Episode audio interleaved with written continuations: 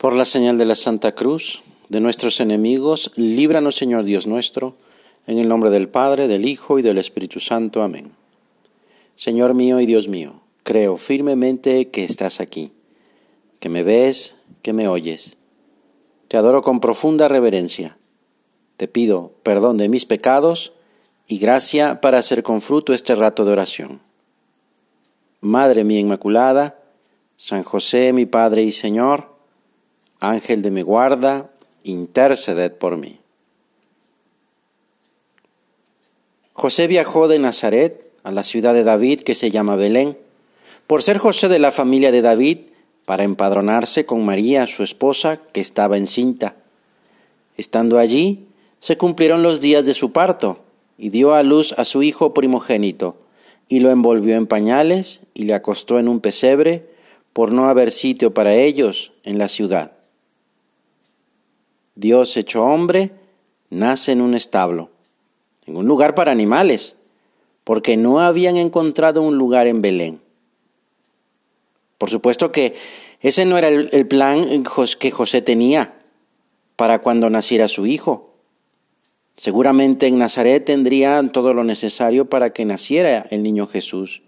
Con tanto cariño estaba preparando María habría cosido o tejido toda la ropa y San José habría construido una cuna, incluso hasta juguetes de madera hechos con tanta ilusión.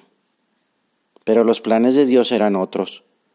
Las incomodidades de un viaje para cumplir con una orden de la autoridad civil, sobre todo para su esposa embarazada. Pero más grande es el dolor del pobre de San José cuando nadie les abre las puertas de su casa en Belén sabiendo de la necesidad de una pobre mujer que está a punto de dar a luz. Nadie se compadece de su situación. Su madre le recostó en un pesebre por no haber sitio para ellos en la ciudad. Ojalá Jesús encuentre en nuestros corazones lugar donde nacer. Que no se repita aquel detalle que tanto dolió al bueno de San José. Vino a los suyos, pero los suyos no le recibieron. Señor, que sepamos abrir las puertas de nuestro corazón de par en par para poder recibirte, porque has venido para amarnos, para salvarnos, para enseñarnos el sentido verdadero de nuestra vida. Vamos a decirle tuyo al Señor, ven Señor, ven Jesús mío, ven a mi corazón y al corazón de mis familiares, de mis hermanos, de todos los enfermos, de todas las personas que están solas. Ven al corazón de todos los cristianos y Jesús viene. Le hemos pedido que venga y Él nos responde, aquí estoy. Se nos presenta dócil, humilde, lleno de caridad, lleno de comprensión y decidido a sufrir todo por cada uno de nosotros. Por nuestra parte, para que de verdad nazca Jesús, necesitamos humildad. Una humildad como la de San José, que se deja guiar por el Señor, pero también sabe aprovechar lo que tiene, aunque sea poco, para actuar. Dice el Papa Francisco que José fue el instrumento por el cual Dios comenzó nuestra salvación. San José era el verdadero milagro con el que Dios salvó al niño y a la Virgen María.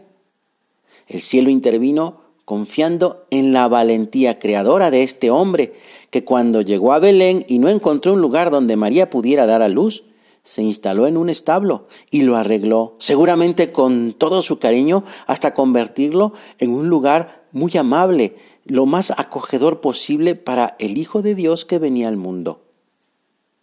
Dios siempre encuentra un camino para cumplir su plan de salvación. ¿Cuántas veces parece que nuestra vida está como atrapada en un callejón sin salida? Que no sabemos qué hacer, que ya no hay remedio o solución a nuestros problemas. Pero San José nos enseña que Dios siempre logra salvar lo que es importante, con la condición de que tengamos la misma valentía creativa de aquel carpintero de Nazaret, que sabía transformar un problema en una oportunidad, anteponiendo siempre la confianza en la providencia de Dios. Si a veces parece que Dios no nos ayuda, no significa que no nos haya abandonado, sino que confía en nosotros, confía en ti y en mí, en lo que podemos planear, inventar, encontrar. José fue ese instrumento fiel y por eso fue testigo de la adoración de los pastores que habían sido avisados por unos ángeles que el Mesías, el mismísimo Salvador, acababa de nacer. Por eso los pastores fueron rápidamente y encontraron a María y a José y al recién nacido acostado en el pesebre. Al verlo, contaron lo que habían oído decir sobre este niño y todos los que los escuchaban quedaron admirados de lo que decían los pastores. Por supuesto, el primero en admirarse de alegría sería el bueno de José, que fue el primero junto con María en adorar al recién nacido. Porque Él es el jefe de familia, que en silencio y en la contemplación empieza a comprender con alegría que ha sido elegido por Dios para una misión concreta. Así nos habla Dios en Jesús, en esa contemplación. Y al escuchar su voz, crece la alegría y la paz de saber que tiene un plan para mí. Y ese plan, aunque no lo conozca del todo o ahora no lo entienda, es el mejor que puede existir porque es fruto de su amor, de su amor total hacia mí.